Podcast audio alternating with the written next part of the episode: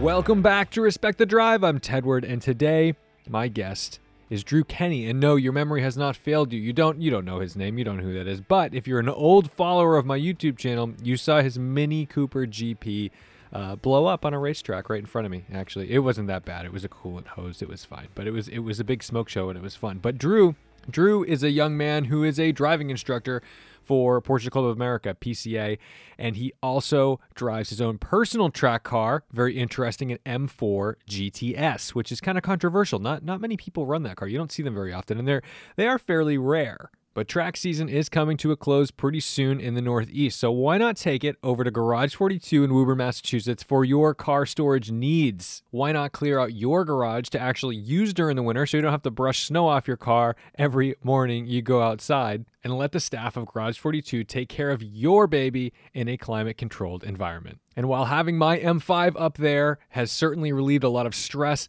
there's just a lot of stress in general. I mean, yeah, I'm not necessarily stressed out about my work. I like my work. I like driving around to different places, driving different cars, filming them, and sharing them with you guys. But obviously, the political climate is outrageous. It's frustrating. The world feels like it's literally on fire. And if you're in California or the Pacific Northwest, it is literally on fire. So what I've been doing lately, and I'll admit this is what I've been doing lately to relax at night. I need like junk food TV. That's what I usually do. And for the most part, I go to bed watching Archer, Bob's Burgers, shows like that. Shows that I don't even need to watch. I've seen every episode 10 or 15 times, and you know, it's just comforting. It's the right voices. I don't know if any of you guys do this, but lately my show, this is a little embarrassing. My show has been Step by Step. Do you remember that sitcom from the 90s? It was like a modern-day Brady Bunch. Two families come together. Each of them have three kids. But instead of this happy family in the 70s, these kids all just butt heads like crazy. And this is such a ridiculous conversation to have, but it's on my mind. I have to talk about it. And it seems kind of meta. It's like they make a lot of references about being on a sitcom. They take a bunch of jabs at Eric Estrada's career, which is always interesting. But anyway, enough about that. I hope you're finding some way to alleviate the stress and just escape your own brain at night and kind of find your happy place before you go to bed. But enough about that. Let's get into this conversation with Drew. And I have to warn you, trigger warning for those of you who are language sensitive. I think I was in a tired, like not very creative mood. So my sentence enhancers came out of the woodwork. So there's a few F-bombs in here. So just a warning. All right, here's Drew. And make sure you stay till the end because his McLaren F1 ride story is fantastic.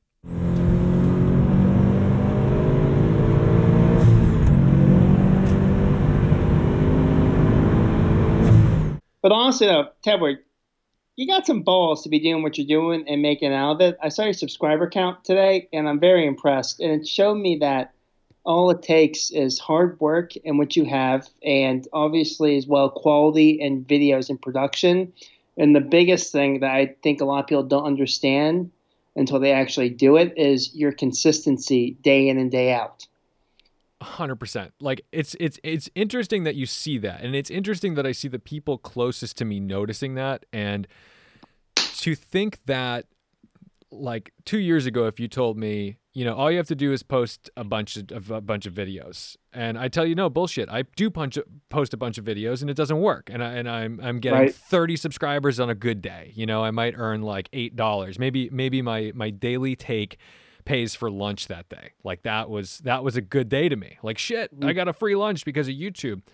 And then what I really had to do was like step back from my content as an emotional thing. Like it's my little artistic creation and be like, no, what do people want to watch that I also want to make? And that's where this has all coincided, because if you have to have both, you have to want to make it and people have to want to watch it. And it's got to be repeatable, like really right. repeatable. Right. It's like, I mean, Jesus, what we were doing before, even those track day videos, I mean, I have like 4 or 5 cameras doing interviews with different people. And by the way, I had no idea what the video was even about. I'm like going into it like, let's just film and see what happens. And then you have to sort through a bunch of shit and try to pull something out of a hat. It sucked. Well, your organization and planning now is probably a lot more like critique per se than previously.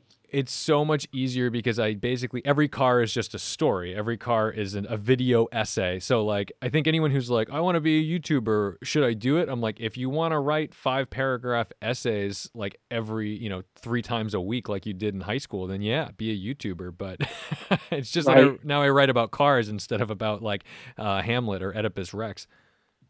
I'm going to ask you this question because I found it interesting. And I remember I asked this to Evan Shanks when he was in my basement like 4 years ago when he had like 30K subscribers. Sounds hot. And and I was like, because you have more than 30,000 now, obviously. But I was like, do you understand like your following is legitimately like a small city? Have you ever thought about like that? It is weird. Like, I think I got that perspective when I think I started doing like 30 or 40,000 view videos a long time ago.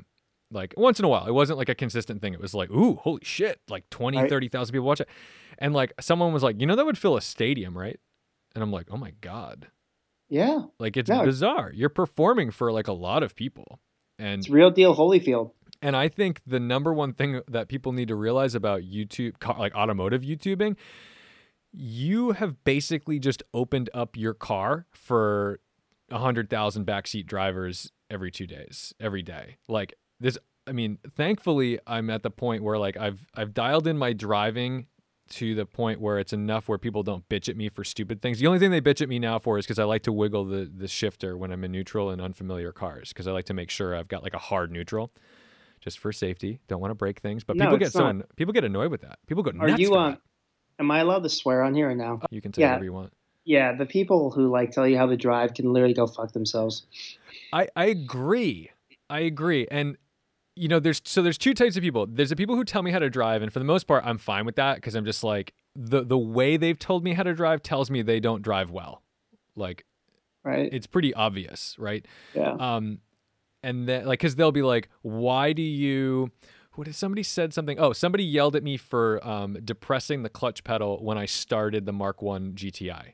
And they said, there's no interlock. You don't need to do that. And I'm like, that's just a safety thing. Like, and it's a courtesy to the car and the owner. And just, it's a good practice. You clutch in and there's no reason to put extra drag of the transmission and clutch on the starter motor. There's no reason to do that. But I agree with you. People get mad at you. And then there's the people who, I lost my train of thought. Oh my God, it's been a long day. I drove that Turbo BRZ today and it kind of scrambled my brain. The thing was pretty good, actually. I didn't expect it to be. I thought I was going to have to try to lie my way through that one. It was a good car, though. You drive a manual car, like you drive in there a manual car, and if people tell you you're driving it not right, they can go drive it and see how they do. Like 5 years ago when I was in college, I had an opportunity to drive a 348 Spyder with a tubing. And slow as balls. But the sound was unbelievable. But when I shifted down to do a heel toe because I was so used to it, I couldn't do it. Yeah. But I just noticed just that age and that transmission and the flavor that you have to do with your footwork, etc. And just it's hard. Dude. You just can't go in there and do it like a normal car. And so when I see you do your thing, like I respect that. And i.e. for the people talking shit, it's like you don't understand those generations of vehicles. It's a totally different game. Yeah, I always use the Testarossa as an example. Like, Testarossas, everyone thinks it's a race car. And, like, it might have have been in the day, but that is a delicate balance. And that gearbox, I love Ferrari gated gearboxes because they're idiot-proof. Like, you can never accidentally misshift because you're looking right at the gate, which is great. But, like, they also kind of feel like you're just rowing through a bucket of bolts. So, like, right, you don't just slam gears in those cars. No. At all. And it's interesting that people think that like, oh, you're shifting slow, and like especially a classic car, you don't know if it has any synchros left. You've got to test the waters. You've got to feel it out. And like, I do the upshift blip. I check to make sure things are kosher and happy. That's not my job to ruin someone's car. It's my job to just drive it and show you what it's like, and that's pretty much it. So exactly. Not there to beat the shit out of it. It's to give a beautiful experience to the viewership. What have you been driving lately? So I daily drive my Mini GP2. So is that the one that blew up or no? Yeah, okay, that's the same one. Okay. So I daily drive my Mini to work every day. It's got 86,000 miles on it now. That thing is so fucking stiff. I know. Well, I got a Ohlins like coilovers, and there was like one of the first GPs like in the world to have Ohlins actually on it. That's some fancy, which was kind of cool. Yeah, that's fancy. And Vorschlag camber plates on it too. And I had some issues with it recently, and I called Ohlins, and they were like, your setup should only last like 20,000 miles. That's a thing? Yeah. Oh my God. And I put like 40K on that setup. Yeah.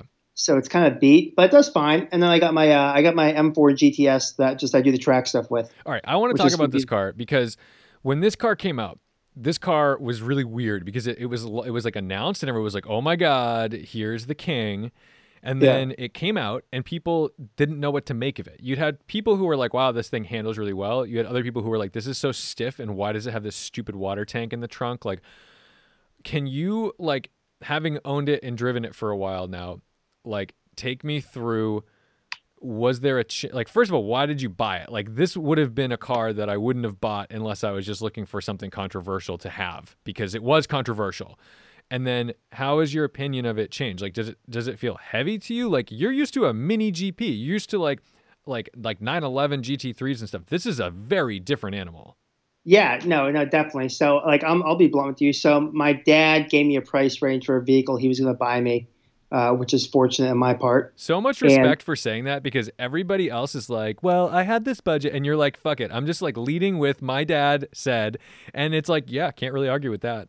Well, it's like, it's pretty simple. It's like, you know, if you've lived life, if you're out of college and you work and you do the math, it kind of makes like, can he actually afford it or can he not? So my dad gave me a budget for a new track car to get, because my Mini was just run down, and my speed and whatnot, how long I've been doing this, I needed something faster. Yeah, you are a quick driver. Like I genuinely enjoy sitting passenger with you and having you as a passenger, and I always find new lines when I'm with you. I like what you know, you're creative on the track and you're consistent, and I like it. Thanks, Ted. And no, thank you. So yeah, I was looking and I was like, all right, what can I get? I could get a Camaro ZL1 1LE. Like brand new, that'd be pretty dope. Yeah. Because I really like the Z28, especially like the last of the 427. I think that would be a special car, you know, value wise. And another time we can talk. But then I was like, all right, then I also could get a Cayman GT4 as well for the same price, 2016s. But since I do the Porsche Club stuff all the time, it's like, not to sound snotty, but I drive those cars a lot. Yeah, I mean, because they're there. And like, look. I haven't driven one on a racetrack, but I've driven them. I've got some seat time in these GT4s. And while they are fantastic cars, they're really like clinical. They're almost like too good to the point where you're just like, I don't know. They are really good cars. They are. No, they're beautiful. I got, the most experience I have is with one that has, seats, half cage, harnesses, and on slicks. And I've got a lot of time on GT4 in that setup, and it's beautiful. But I just want something different. And I saw the GT4, I saw the GTSs. They depreciate half their value, which was pretty dope. And I called on every single one in America. There was like 14 for sale. Yeah. And I had a strict price. And I said, this is what I'll give you like this week. And out of those 14, one of them said, okay. No shit. And that's how it happened. And ever since then, it's been a beautiful experience. But it's what I liked about it was the aero, had the full aero. So it's got the wing and the front diffuser that you can pull out and make into a track setup. But I like the number as well. There was only 300 in the United States, 700 worldwide. It's really different in a sense too. And when you read about it, you know, BMW printed a 25-page book just about the GTS when it came out, about all the differences and nuances comparative to the M4 competition, the M4 CS, and then also the heritage of the lightweight M models for M3. Right. So I was like, oh, this thing's kind of cool. And my first car being an E46 M3, I always had this kind of like, you know, my heartstrings per se kind of went towards that vehicle. So budget and just what it did and on track, I was like, let's do it. And I did it. Had you driven one before you bought one? No, every car I bought, I've never driven before buying it. I've pretty much been there too. Yeah. Not everyone, but I bought my Porsche without driving it. I got a ride like 20 feet and I was like, I guess it runs. So, like, for what I do is, like, so for the track stuff, like, this is, like, my track car. So it really only goes on track. It's set up for that.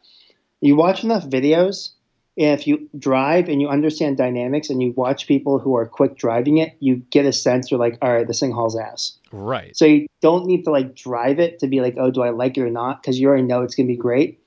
And then, like, my first day with it at the track was at Lime Rock, and it was just absolutely phenomenal. What is it competitive with? Like, if you were to, like, put it up against a GT4, a GT3, you know, and let's just say like an E92 M3. I mean, it would walk the fuck away from that. Yeah, it's on track. It's 991.1 GT3. Okay. GT3 RS. That's what it's comparative to. That's pretty wild. Exactly the same. How does it deal with heat management? Because you've got turbo, you've got a twin. Geez, God, it's been a long day. It's a twin turbo S55, right? Yeah. So see, I'm all about the dynamics, not the motor shit. So I barely even know that. But yeah, it's a inline six twin turbo, 500 horse, 450 foot pounds, and it's dynamically just like great. What was your question exactly? Well, like, how does it deal with heat? Because I feel like heat. Because I look at like a 9. It's fine. Really? It's fine. Really? It's fine, and it does like a lot. So on a track weekend, it'll do around 200 to 400 miles on a track weekend, and that's full red line through everything, and it gets a little hot, but it's not crazy. Have you done the what is it, the crank hub nope. thing?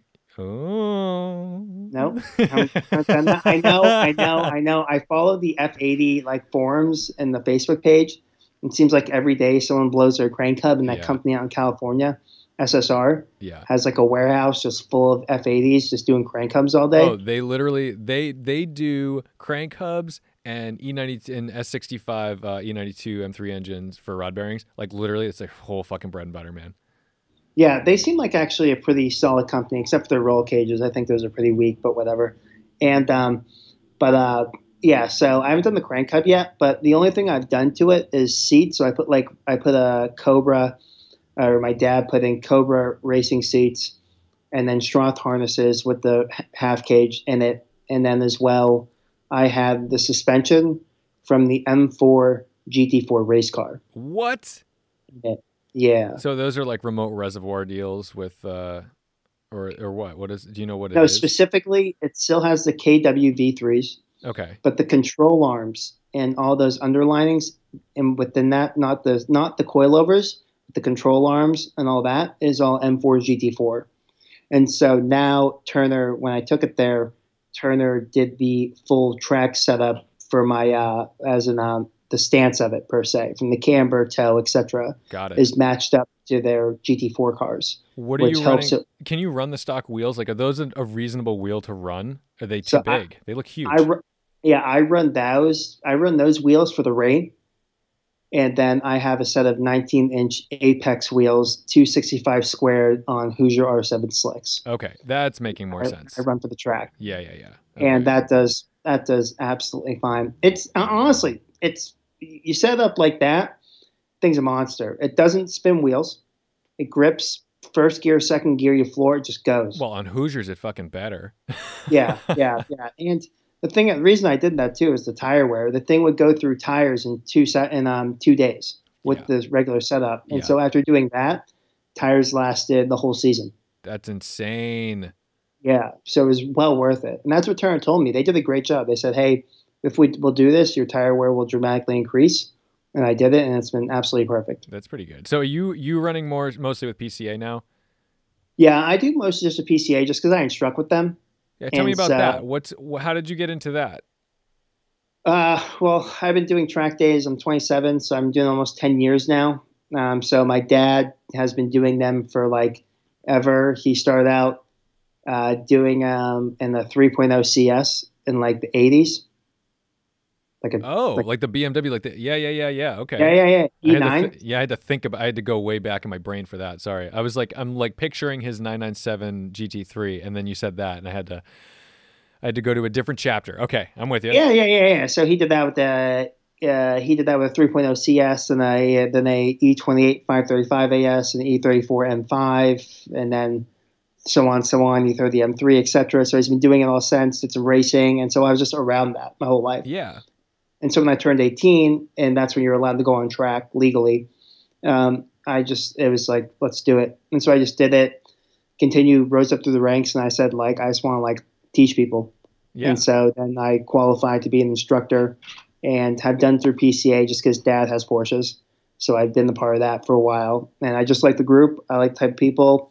They have a really well-run program as well, from their instructor candidate to how they teach their students. So it's been a beautiful experience. So what do you notice most, from entry people? Oh God, I could think of nothing more terrifying than being an instructor with somebody in a 911 who's never driven on track before.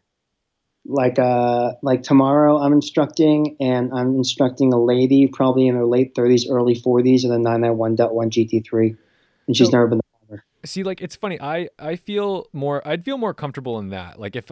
If imagine I came to you in my air-cooled 911 and said, Drew, I don't know what to do. I've only driven this to the store.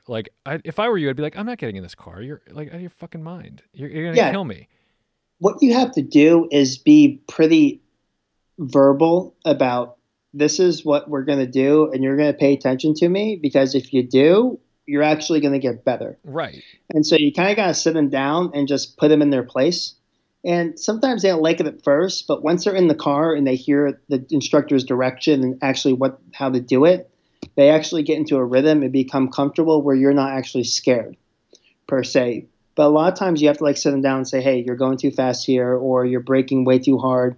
You got to be safer in these areas. And they pay attention, because it's not just them crashing their car, but it's my life as well, and their life too. Well, and the worst thing, this always breaks my heart when you see those stories. It's always those Vegas supercar programs where an instructor dies because some hot shoe plows him into a barrier, and either they both die or the instructor dies because they put him sideways into a barrier in a way that no reasonable driver would ever do, but a complete novice who just really didn't know how to react to a car's, output, and didn't know how to put an input in to recover from it. Totally botched it. Yeah, no, exactly. And that, sometimes you get some scares per se, but one of the things I like to do is scare them in their own car, but not me driving, but with them. Right. As in all right, take this corner and I'll understand the front end grip. It's all about the front end grip, actually. Well, yeah, it's so Porsche. How much the front end can grip, and they'll go into a corner, and they'll go out of it, and they'll be like, holy shit, I don't want to do that again. I'm like, good. Yeah, good. Don't do that. Because that's what your car can do, and you're not there yet. So let's just keep it at a level that you feel safe at. Have you had close calls? Have you been in any accidents? No accidents. I've been in... some people going wide over apexes in the runoff. Yeah. The scariest ride I've been in recently was with a guy in an F90 comp, M5. And he brought a set of track tires. Oh boy. And he was in the most advanced group, but he was an absolute wild man. And he was just using every curb possible, a track out, even going into the grass a little bit. You could see the dirt flying off. He would brake at the latest point where the full ABS would kick in. Oh, and you're going out with your hands And if you as an instructor who's been in a lot of cars are looking at a braking zone and feeling I'm not really comfortable there, that's a bad thing. Yeah, so it's happened. That's happened actually a lot, but you just gotta feel comfortable. But at the same time, these cars, the ones I'm specifically in, they brake so well. Is that unless you brake way too late, then you really will never get in trouble. Yeah. You'll just miss an apex. Well, that's good. I mean, where do you see people plateau the most? Because I think a lot of folks a lot of folks have done a track day or two or three or 10, and they get used to driving, they get used to what they're doing, and then there's going to be a point where they're this is where I'm at. I'm not shaving. It's funny. It's I can go out to Palmer. And if in 4 sessions, I go out for my shakedown run and I'm like, okay, I can pull a few seconds off of that. I can pull 5 to 10 seconds off of that. And then I'm running in the actual competitive times with cars in my class, by the second, third, fourth, outing. But at the same time, I know there's time to pull. I know there's always going to be another second or 2 or 3. Where do you see people plateau, and how do you kind of manage that? People usually plateau through pace based on based on their braking and their accelerating. The way that you get them quicker is by understanding smoothness within turn-in. That's a big thing. And then also getting them actually to get on the throttle earlier and actually have them brake a little later. So they brake later into a corner than they're used to at their speed. But right when they brake and get off, they get right back on the throttle. And a lot of people who plateau don't do that. But if you do that, you'll actually balance the car better and have better exit speed. And through that, actually, your times will increase. And as well, actually turn as an understanding your front and understanding that you can actually turn a little earlier. And that understeer, feeling understeer might not be scary or might not be slower. It actually might make it hook better. Right. So it's like small things like that. So a lot of it is actually smoothness. Smoothness is the biggest thing when people plateau, is getting smoother with your applications from steering, throttle, and braking. Yeah. Well, that's what I see personally. Yeah. I think a lot of people just don't understand what, like novices just don't even understand what their cars are capable of, because they've driven their car on the street. They've taken an on-ramp at a speed that they thought was alarmingly quick. And then they find out that they actually have only been using about 50% of their car. And I think that's the most beautiful thing in the world. I think when you show somebody what their car can do, that they had no idea, that is the most beautiful thing you can do with a car person, is show them that, like, you have no idea how fucking fast your car is. Yeah. I love that.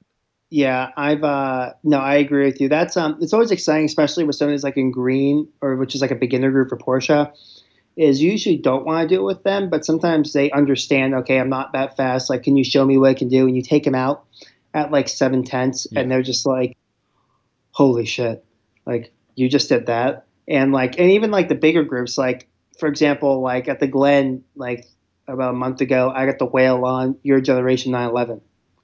That was set up for the track. Yeah. And he's like a fast driver, but he's like take it out. And never driven it before, and I just went like 9/10, and it was beautiful. Coming to a corner, right when you brake light because it weighs nothing. I know. And all you do, even before you turn in, you just get on the throttle, and then you turn in, and it just grips, and all you do is you throttle steer just with the throttle. Right. So there's no steering input. No, you just tip it in, and you basically steer straight. You basically, all you're doing is the bare minimum to make sure it's kind of pointing somewhere, and you steer the car on your foot. Yeah, exactly. And like we're in like the fastest group, and I outran like a 991.2 GT3 in it. Yeah. Just hauling ass. It was fun. But like that shit, but like a guy who likes it and is fast, and lets you go take out his car and says, like, what can it really do in a sense? At my speed, I'm not no pro driver by any means. But, like, yeah, people really enjoy that usually, and they get to experience, like, holy shit. So, yeah, no, it's always fun. It's a good time, as always, and it's just, you know, it's a hell of a time. Anyone who's into cars should go do it. It's like I tell people, it's like, all right, like, you throw the football all the time outside, but you don't watch football. Right. Like, what? Like, all right, you go drive your car, like, you haven't done, like, a track day. Like, why? Even though it might be expensive, but theoretically, there's so many clubs out there, like Mass Tuning, that actually make it affordable. Dude, I'm so about this, like, trend lately, because there's a few clubs, like, it's hard to even call them clubs. They're not even clubs, because you don't, like, belong to them. You just go. And it's amazing. It's totally democratized track experiences, because you go out and you can... I think the thing that stops a lot of people is because they are afraid to go solo. They're afraid to be like, oh, I'm going to go by myself to this track day. I don't know anybody. I don't know what it's going to be like. Am I going to be a complete asshole? Like, for me, it was always an etiquette thing. Like, being terrified to offend somebody on a racetrack by, like, not blending correctly or something like that kept me off the track for a long time. Right. And then once I went with my friends, I don't think you were there the first day. You might have been, but I remember feeling like, why haven't I been doing this? This is what I like. And I'm okay at it. Like, I'm actually learning, and I'm getting better, and I can, like, watch myself grow, and it's incredible. It's like the only thing I've ever done that I'm like, oh fuck, I'm getting way better at this, like, quickly, and it felt great. Yeah, no, I agree. It's Yeah, it's if you don't know anyone, you go there. The crowd is so nice too, and the people are so welcoming. It's such a welcoming crowd as always, and you'll always go there with people who are just starting out too. And if you continue to do it, you'll grow with those people, and you'll advance and run groups with them. And next thing you know, you have a friend group that you go hang out with. And next thing you know, it's a summer hobby that you hang out with these people, and you do it locally, or then you go travel somewhere where you have to get a hotel, and it becomes a weekend with these people as well. And you start a whole new friend group that you never had previously while enjoying this hobby that you didn't think that maybe you would know anyone with to enjoy. So if you're doing, like, it's all dependent, but I always say, like, if you're doing track days and you want to do it just to have fun and you're not racing, go buy whatever you want that you want to have fun with and actually enjoy. Well, what do you recommend for, like, a normal person who has a normal budget? Let's say it's $40,000 or less. Like, you know, you can buy used cars too. But let's say you're like, okay, I'm not rich. Maybe I'm 25 and I can afford 20 grand, 25 grand.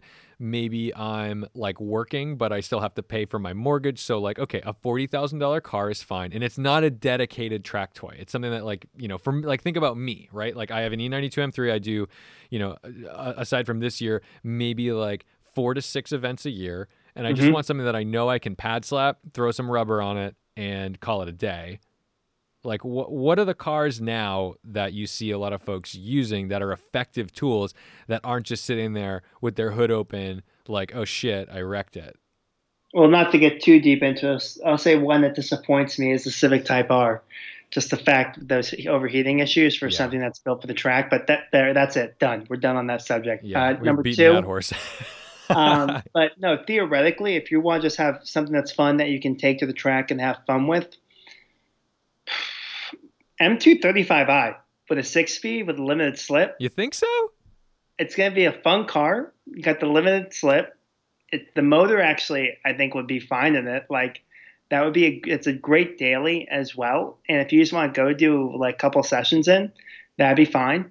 I, per se, that's a personal thing as well. Like what Andrew Wen has, is he has that Cayman. Yeah. So your 07, 08 Cayman S for like 25, 30 Gs. That's going to be bulletproof. So don't ask me how I know this, but the M235i does not have the oiling system of an M2, and it cannot handle sustained Gs. So just anyone out there driving M235is, make sure you put a baffle in it, and be aware that if you go with real sticky rubber and you're on a track with long sustained corners that you're going to be close to or at a G, you are going to starve that engine. You are going to fuck things up. All right, didn't know that. Okay, so explain that. Isn't this crazy though? Like that's like the level of, like, it's not just about the car's performance that you see in the numbers. Like, you have to really think about the we've seen it happen with LS swapped like 996 GT3s where it's like, oh shit, oil starvation. Like, you know, you got to go bananas with scavenge pumps and a dry sump system. Yeah. To do this, it's like, I know. You know, you can lay it all down and you can have the motor that has this numbers and all the things, but it's like, but what happens in a corner for 15 seconds, you know? I know, right? Like the big thing when I buy my cars, or when my dad buys my cars for me for the track, I'm going to be honest, I'm not going to bullshit. I love it. I just love it. It's funny. It's is I make sure is that the car I'm going to use for the track, I don't want to have to do it. The M4 was just a problem I didn't know it had, so I had to do it. But the thing I like is buying a car like with the Mini.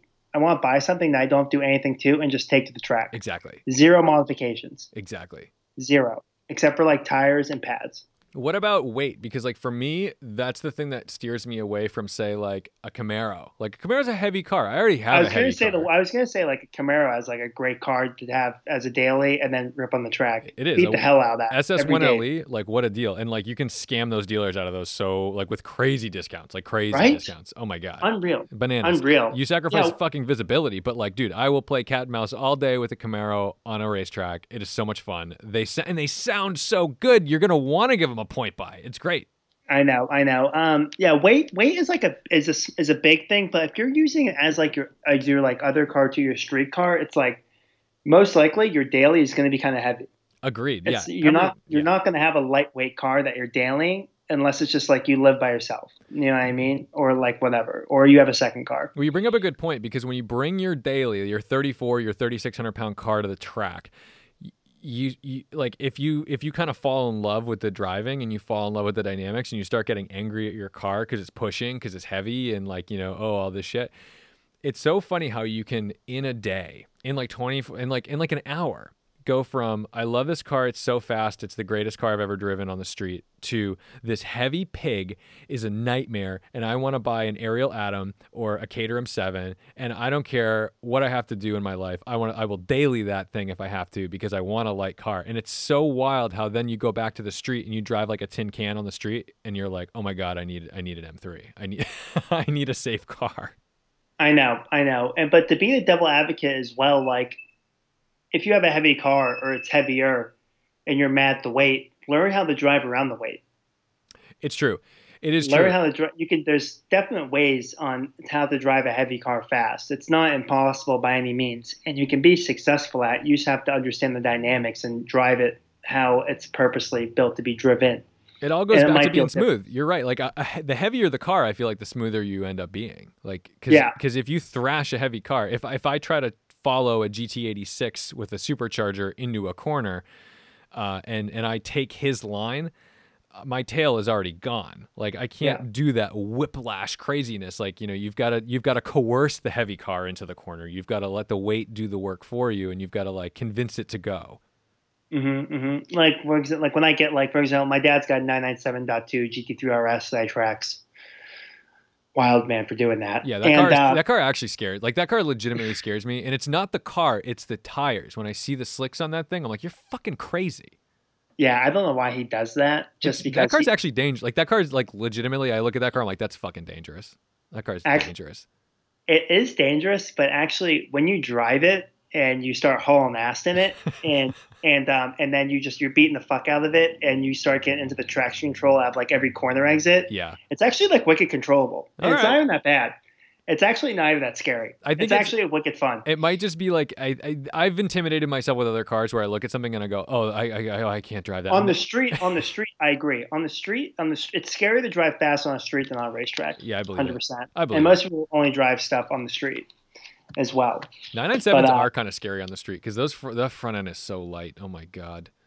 It feels like it's going to, like my dad's car, it just feels like it's going to lift off the ground. Every single time you give it the beans, it just like feels it's going to do a wheelie. It's crazy. It's not quite like so the way I describe 997 turbos is like, I love watching in-car video of a tuned 997 turbo, like doing pulls. Cause like you just watch the steering wheel go from straight to this crazy sawing motion. Cause it's like the wheels are barely on the ground anymore.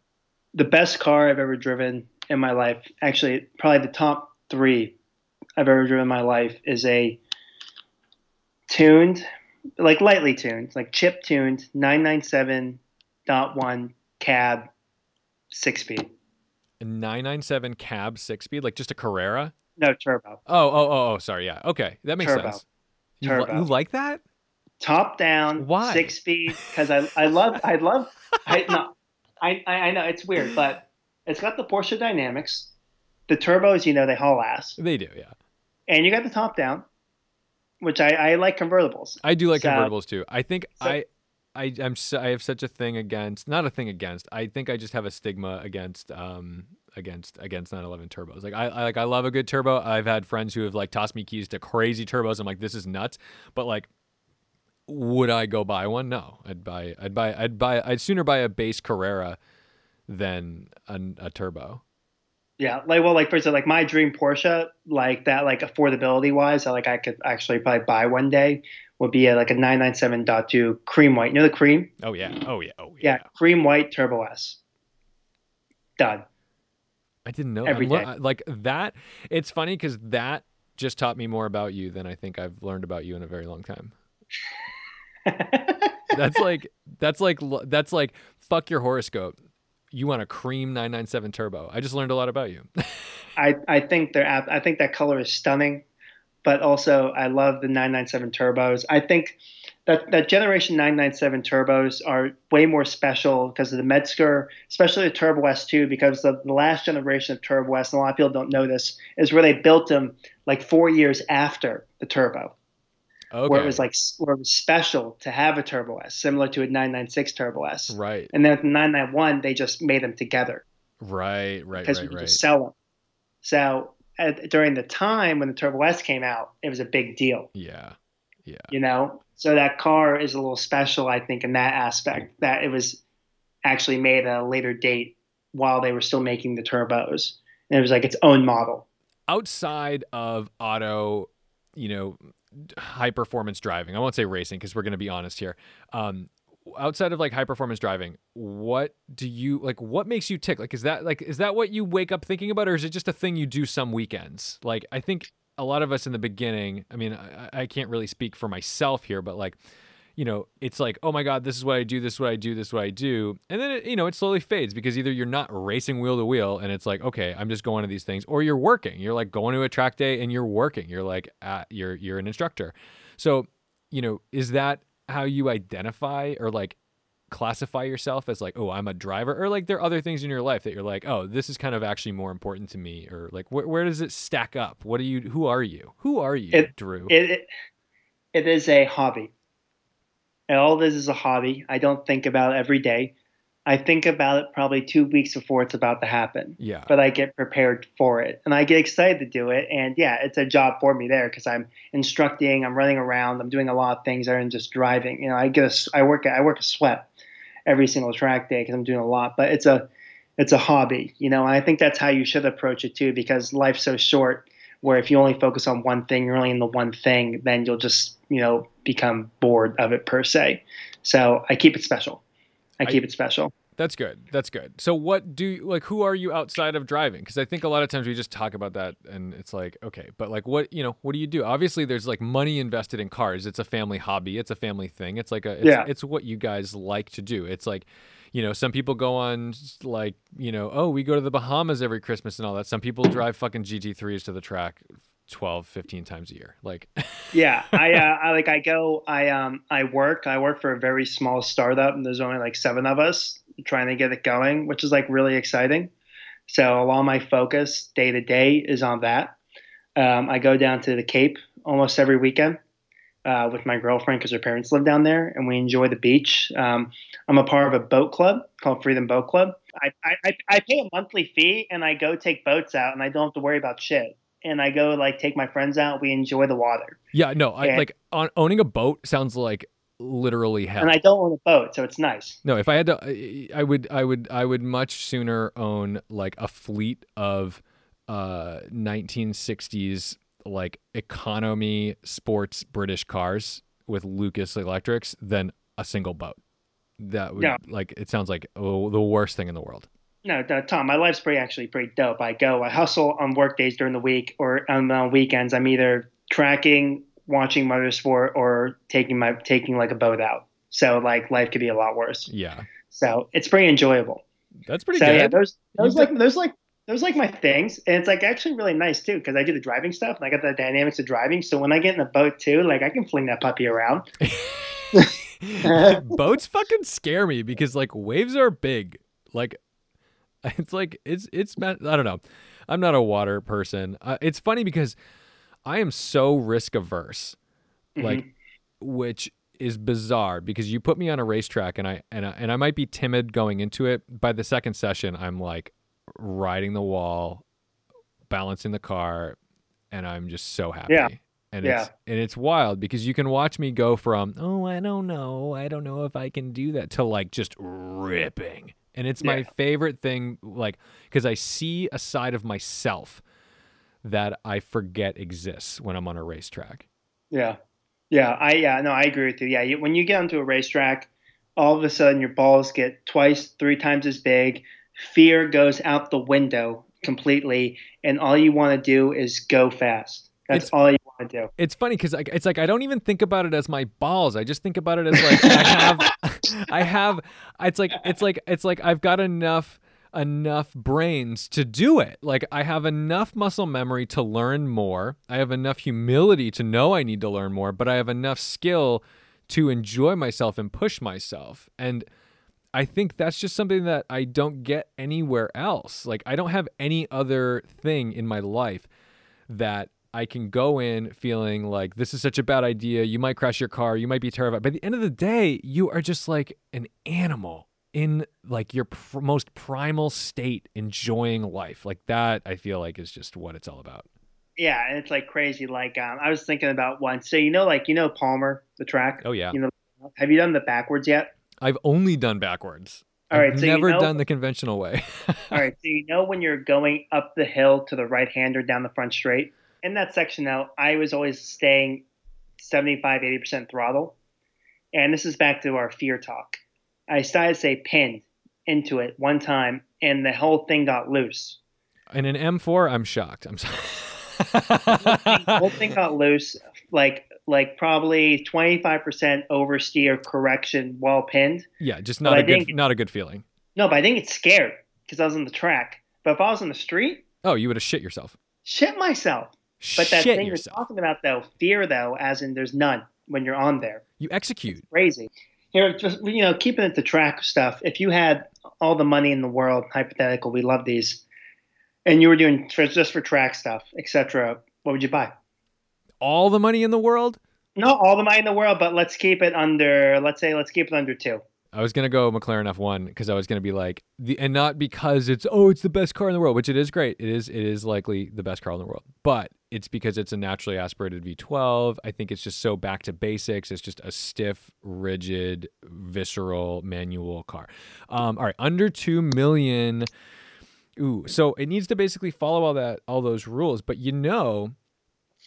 I think, I know a lot of people are going to think my answer is going to be a P car of sorts. It's not. I think I would just go pretty basic. I would do something like a really hotted up Caterham 7 or something, like something really simple and driver focused that like can be outrageously fast. But I'm all about this lightweight shit. Like you give me a light car. If you give me, oh my God, this is why I've been like drooling over these K cars. Cause like how often do you get to drive a sub 2,000 pound car with like 100 horsepower? It's the fucking best. I've never driven a sub 2,000 pound car. Oh my God. It's my favorite thing in the world. Like really? No, you've driven a Lotus Elise, right? That's 1,800 pounds.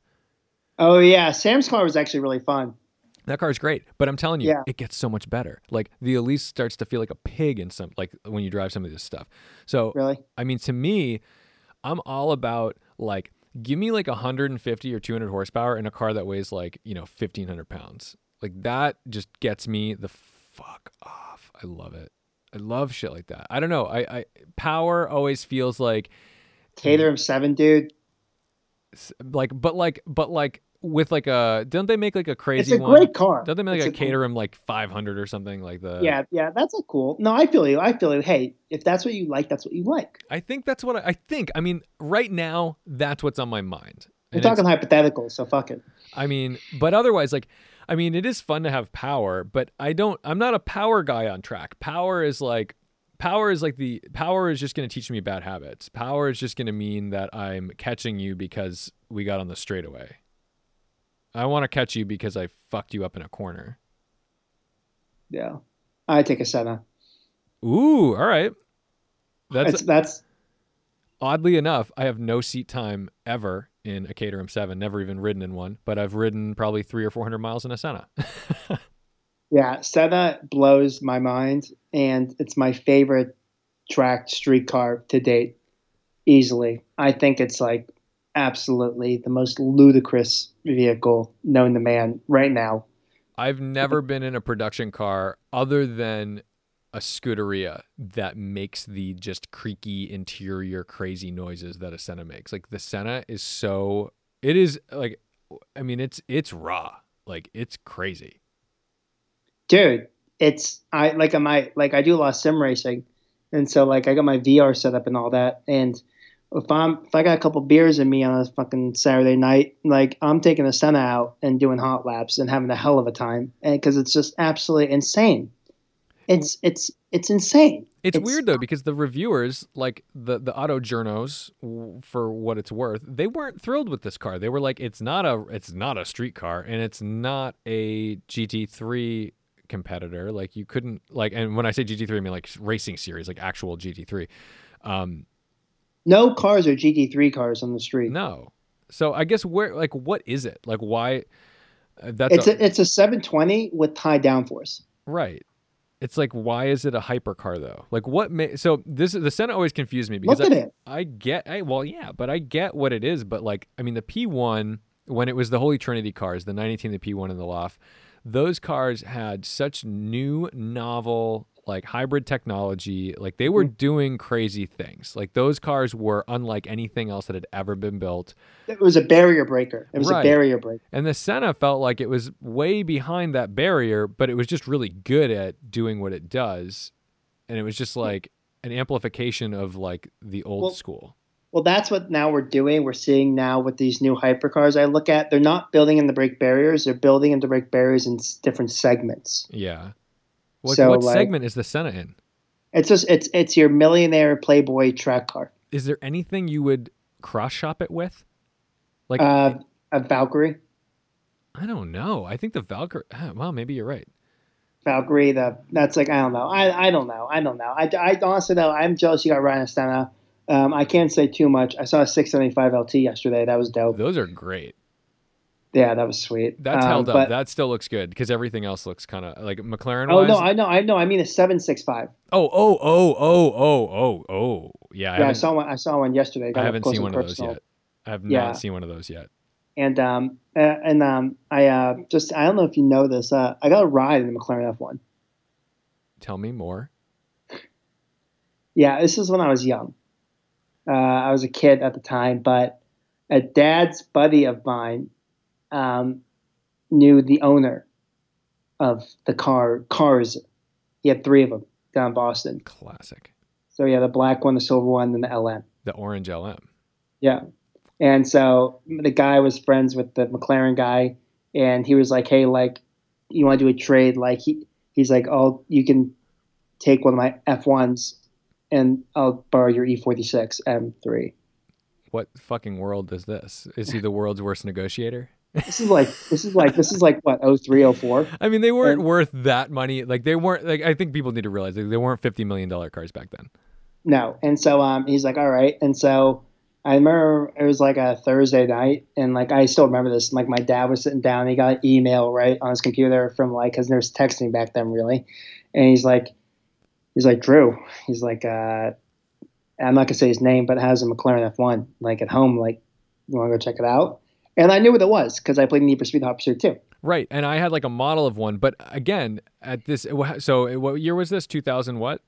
2003, 2004. Okay, so you were like what, like 8, 9? Yeah. Okay. Well, I was born in. I was just about 10. Okay, so as a 10-year-old, I was a little bit older than you, but like we didn't. I mean, first of all, none of us had ever even heard one, right? I mean, like like if someone said McLaren F1, you weren't like, oh my God, that sounds incredible. You wouldn't know, because I think the first time most of us saw a McLaren F1 in action was on YouTube, like 10 years too late, watching Tiffany Dell drive one on Top Gear, Fifth Gear, whatever it was. It's the best review of all time. It's fucking incredible. Or the Z60 M5 review, which is absolutely insane. That one is batshit. He does crazy stuff because that road circuit thing that they had to play with, dude, like violent road stuff. Anyway, so you get this email. He's like, I'm going to give you this ride. So we go over there. We went over there the night before and just looked at it. And I'll always remember this. We're looking at it, and he takes it out. My dad's checking it out. So he started it? I started all that stuff. Did your like 10-year-old brain just like fucking scramble? Because like that's the sound. Like, I thought it was like really cool. I was like, oh, like this is like really cool. You know what I mean? But I didn't get it really. And I remember we were playing wall ball in this guy's garage because the McLaren was outside, and the tennis ball went past me, and it started bouncing towards the McLaren, and I started running towards it, and I caught it and jumped like right next to the F1. Like next to the hood, like right around it, and barely missed it, like at full speed with my body. And the guy was like, okay, like stop doing that. We're not doing this anymore. And so the next day we went up, we went over there around 5:30 in the morning. And because that's the times you take a McLaren F1 out. Yeah. It's like the dew on the grass, the slight fog. And, and so I'll always remember my dad's a selfish bastard and takes the left side. You know? And so, like, I'm on the right side, and, we're rolling through North Andover, just, chilling, going through, just whatever. And it's like chilling. I still remember it's loud. It's angry. you know, and I'm sitting there, I'm like low in the seat, kind of your back, right? And I'll remember specifically, we get on the highway, 495, oh my God. And we're doing our thing, and he's kind of cruising, and he looks over at my dad, and then he goes, "You ready?" And I was like, "All right, whatever." And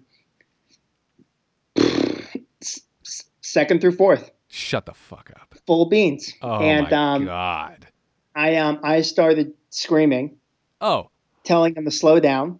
Yeah, no. It was so scary. Everyone thinks they want to do shit like that. If you were 10 years old, you're like, "Dad, the stranger's going to kill us." Yeah, yeah. And so we did top of fourth in the F1, which is some ridiculous speed. That's ludicrous. Yeah, that's probably really fast. And I'm actually screaming to slow down. And my dad's reaching over the other side of the seat, grabbing me, telling me like, "It's okay. It's okay. We're okay. It's okay." And then he like did it like again, just because my dad's like, "I need to like look," because your dad's living a dream too. Like I think we forget that you're like your dad is in this car going, "Oh my God, I can't believe what I'm in," and thinking, "My kid better not ruin this for me. I want to feel second through fourth again." Well, we were now in it for like 45 minutes. And like after that, just cruised around in it. But like I don't know, like till the day I die, I'll be like, I gotta ride in like a McLaren F1. The induction noise behind you must have just been earth shattering. It was insane. It was absolutely insane. And that guy too. I've had great conversations with him. He's actually driven the LM. Okay. And it's beautiful just to ask him like, what's it like to drive that? Because I think that's like the ultimate supercar of all time. 100%. And like he just says from the F1, it's a different level. But yeah, those things, it felt insane. I wish I was 10 years older though. I have stories like not in a McLaren F1, but I have those conversations with, or I think about that a lot because my dad, we're like a car family, like everyone. Yeah, oh, you guys, 100%. The car, your mom, E90. We sold it, but it's gone. But we actually sold it to the guy who we bought it from.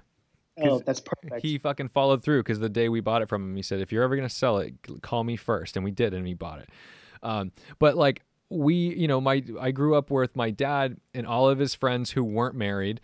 They all still were hot rodders. You know, they had like wheel standing gremlins. Yeah. They had split window vets. They had GT500 Eleanors. They had Chevelle. We had a guy. So anyway, the point of this is that growing up, I'd end up at car shows, or his friends would come over with hot rods, and I was upset. I'm like, I want to ride. I need to be in it. I need to feel what it does. I am hearing it, and it's like a sound I've never heard. It's so outrageous, like a 427 Cobra, like crazy stuff.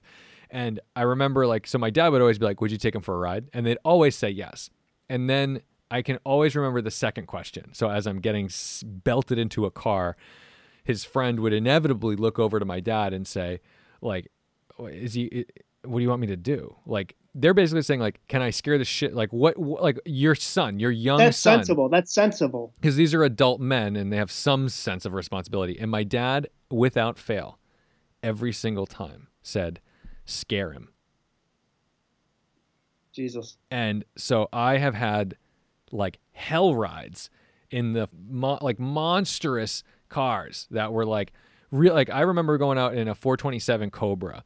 And that seatbelt wasn't a seatbelt. It's like the little buckle clip thing. It wasn't tight. And he was crossing double yellows back and forth on this winding road, just lighting it up. And I was like, I remember coming back and being like, I'm not sure I like cars anymore because this is horrible.